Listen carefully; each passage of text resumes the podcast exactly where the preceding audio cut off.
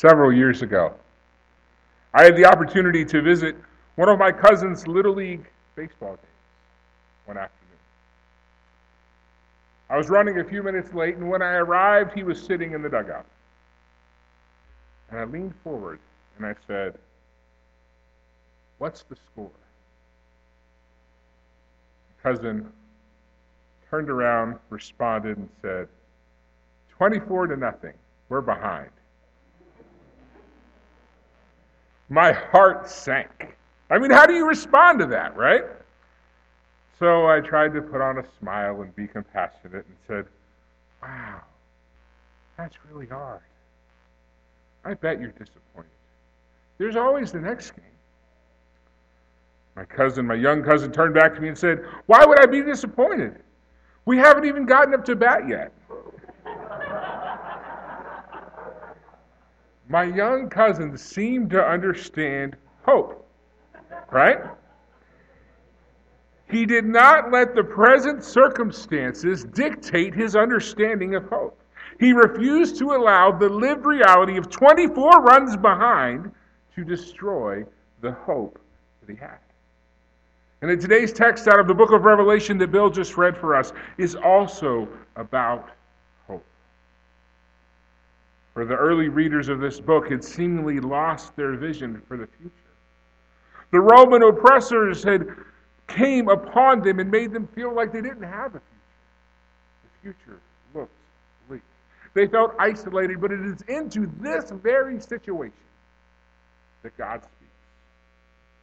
See, the home of God is among mortals. He will dwell with them, and they will be his peoples. And God himself will be with them. He will wipe every tear from their eyes. Death will be no more. Mourning and crying and pain will be no more. For the first things have passed away, and the one who is seated on the throne said, See, I am making all things new. you and I know things aren't the way they're supposed to. Sickness, death, and suffering thrive. Chaos and calamity surround us. Many of us have walked through the valley of the shadow of death. And as we look around our world, it seems like we're down by more than just 24 runs in the first inning.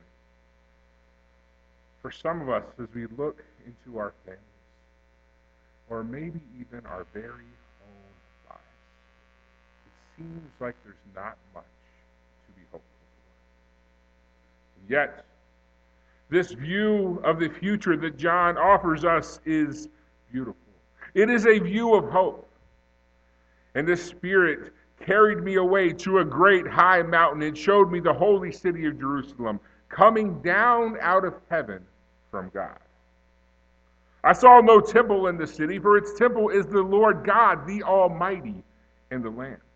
And the city has no need of sun or moon to shine on it, for the glory of the Lord is its light, and its lamp is the Lamb. The nations will walk by its light, and the kings of the earth will bring their glory into it. Its gates will never be shut by day, and there will be no night there. People will bring into it the glory and honor of the nations. God is basically saying, I am. I am present. I have not given up on the world. I have not abandoned you and your suffering. I am indeed making all things new. And I am choosing to dwell right here, right now with you. And yet I'm not yet here fully. For there will come a point in time in which I redeem and restore all of my creation. And on that day, there will be no more pain,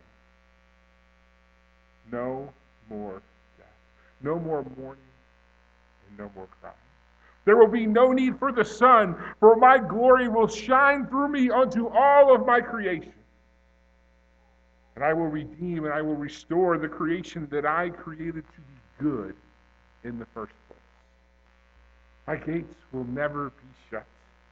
The world will not perish. It will not be burned up into flames, but it will be redeemed through. This is John's vision of the eschaton, of the end of the world. And yet, the book of Revelation can be a challenging text for Christians to interpret. It is written in an interesting style for us. It is not a gospel, not a letter, not words of wisdom, not a book of worship, but it is apocalyptic literature. The last time I spoke on Revelations here at Bethel, a number of months ago, I suggested think of Revelation as like half The Daily Show with Jon Stewart and half Stephen King novel, right? Into one. This is Revelation. The text is meant to pull back the veil to expose the truth, opening up our lives to new and deeper understandings about ourselves, God, and the world.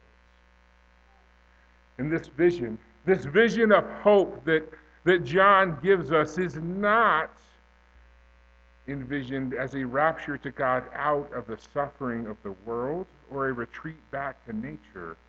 But this vision that we are given is a city in which God resides, coming toward us.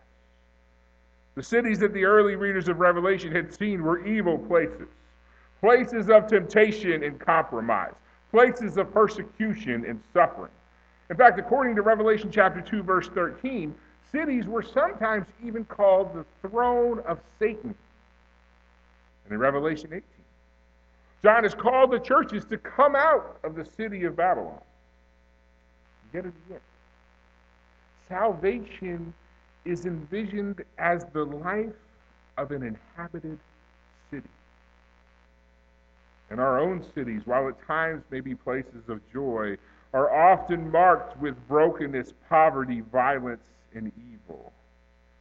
And John's vision reminds us that those are not God's will. And these, things, too, by God's grace, will be redeemed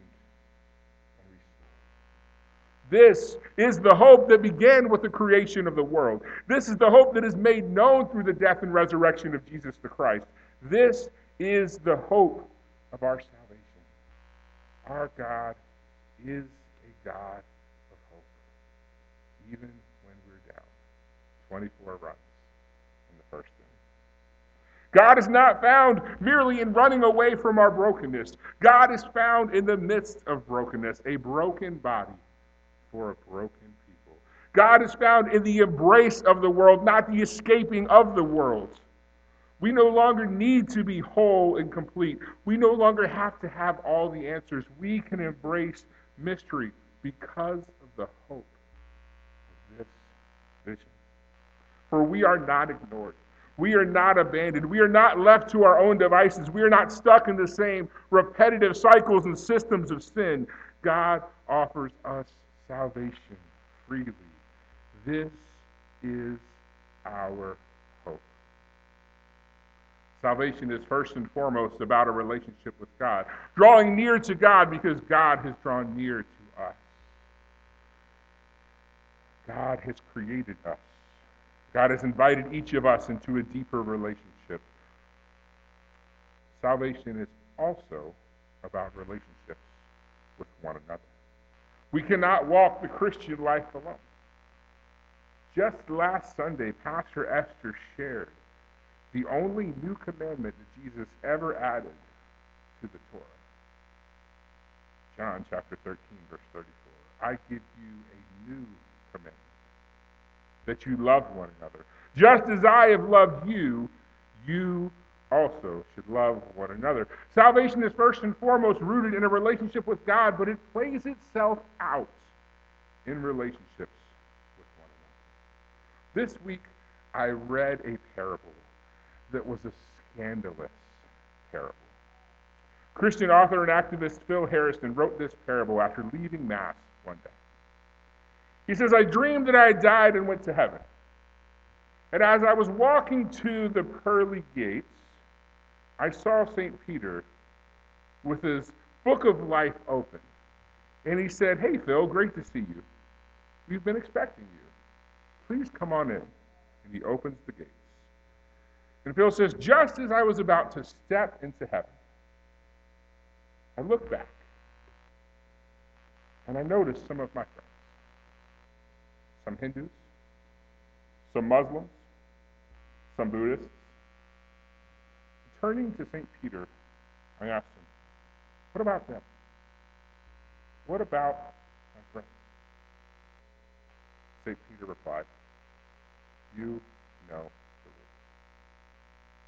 You know the rules. Sorry.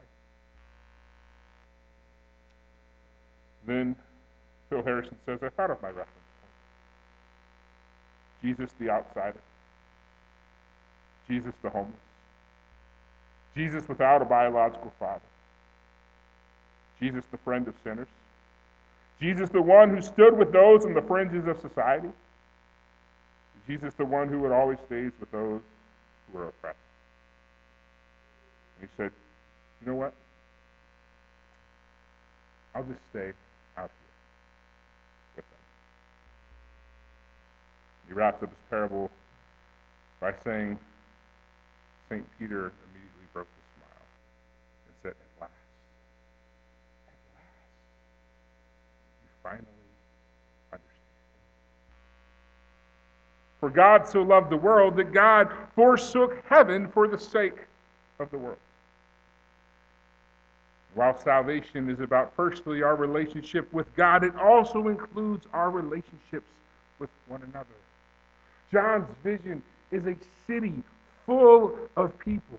I don't get an individual paradise where me and Jesus are best buds. I get a city full of every nation and every tribe, every language and every race, the people I like and even the people that I don't like.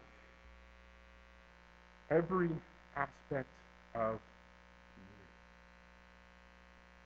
People I agree with, and the people I disagree with. Every aspect of community will be redeemed according to John's vision. This vision is one of people fully embracing life together. The New Jerusalem descends from God. In John's vision, the final hope is not just that we go to heaven when we die. Salvation is not, as soon as we pass away, pulling the cord and having a divine escape hatch catapult us into a completely different existence. For John, salvation is not us going to God, but God coming to us. For John, salvation does not mean that Jerusalem, which was destroyed by Rome, will be rebuilt. Because salvation is not found in any place. Salvation is found only in God. We often speak of salvation as going to heaven. But this is only true if we realize that heaven simply means dwelling in and with the triune God. John makes it clear that the new heaven and the new earth are descending to us. That it's not a destroying of the old, but it is a redeeming, a restoring of the old. He continued by saying that the sea will be no more. The Mediterranean Sea was the source and the operational base for the evil forces lined up against God and God's people. It is from the sea that the beast, the personification of the empire's deadly reach, had come. The sea was the location of Rome's unjust slave trade it was over the sea that Babylon had ruled as a tyrant. So maybe what this vision tells us is that with the sea removed, there is no chance that the world will slip away again into the nightmare of sin. It is in this vision that God removes all the evils of the world and we dwell in and with God. And as we dwell in and with God, God will wipe away every tear from our eyes. The connection to the former things passing away is. The promise is not only that God will wipe away any tears that might happen to linger on our cheeks after the last day, but that God will reach back through time and wipe away all the painful tears that have ever been shed. That God will not just comfort us and help us to forget the bad things, but that God will redeem the whole broken story of human history. This is the hope of Revelation. This is John's vision. that salvation is coming. Salvation cannot come for me alone as long as the awful effects of my sins continue to ripple through God's created world. The promise here is that the chain reaction of human sin will be ended and that all the tears will be wiped away. The tears that God wipes away are not only the tears that we have shed, but also the tears that you and I have caused. This is my Father's world. Oh, let me ne'er forget that though the wrong seems oft so strong, God is the ruler yet. This is my Father's world. The battle is not done. Jesus, who died, shall be satisfied. And earth and heaven be one. Earth and heaven be one. What a powerful line. This is the hope. Even when we're down 24 runs in the first inning. I wonder if the writer of this hymn had just read Revelation 21 and 22. Earth and heaven being one. Behold, I dwell among mortals. I am making all things new. Then the angel showed me the river of the water of life, bright as crystal, flowing from the throne of God and of the Lamb through the middle of the street of the city. On either side of the river is the tree of life with its 12 kinds of fruit, producing its fruit each month, and the leaves of the trees are for the healing of the nations. Some have read this text and justified inaction in regards to caring for our creation. it's actually a pastor by the name of Mark Driscoll who's quoted as saying, I know who made the environment. He's coming back and he's going to burn it all up. So, yes, I drive an SUV. The focus of this vision is not that everything will be burned up and replaced by new and different things. The focus is that everything will be restored, not replaced. Our broken bodies will become whole again. The leaves provide healing for the nation. God's creation, through the power and presence of God, will heal God's creation. This is the hope. God is not replacing the world, but redeeming it. God is faithful and creation will not be abandoned, discarded, or burned up. Therefore, we, as a part of God's creation, will also not be abandoned, discarded, or burned up. In today's text, we find hope for the entire world, all of God's creations, and the assurance that God refuses to give up on God's creation. We did not create this new heaven and this new earth. It does not come from us, but it is a gift of God. And yet we have opportunities to bear witness to it. Sometimes living in this hope seems naive. Sometimes it seems ridiculous, and other times even more foolish. Every once in a while, it seems truer than anything we've ever experienced. And herein lies our challenge bearing witness to a promise that we cannot always see and that we desperately hope will come.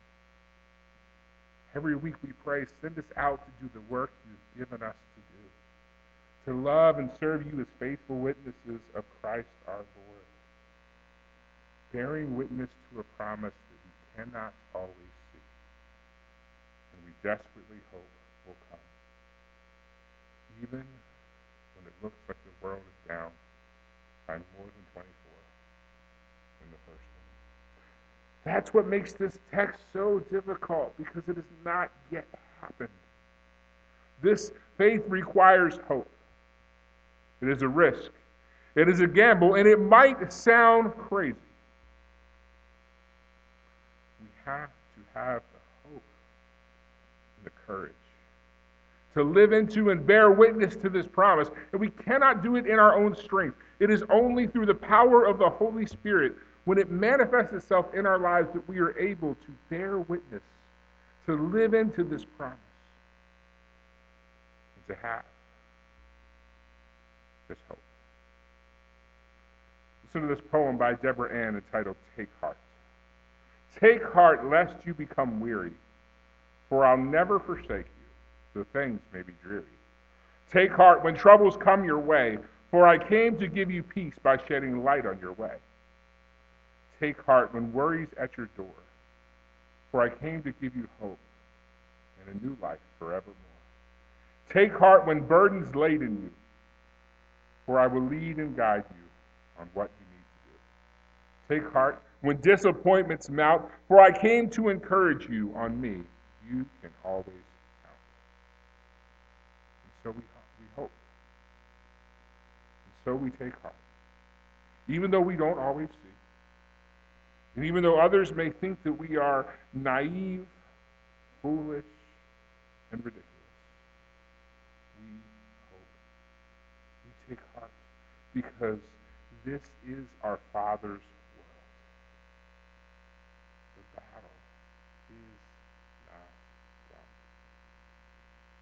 Jesus who died shall be satisfied. In earth and heaven be one. So we hope. So we take heart. And so we live into this future because we believe God has not given up on the world. God refuses to abandon us and leave us in our suffering. The very God that would leave and forsake heaven for the sake of you and me is unwilling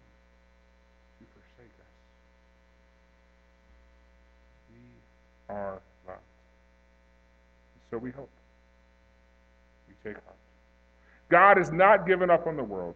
God is indeed still at work, making beautiful things out of. Beautiful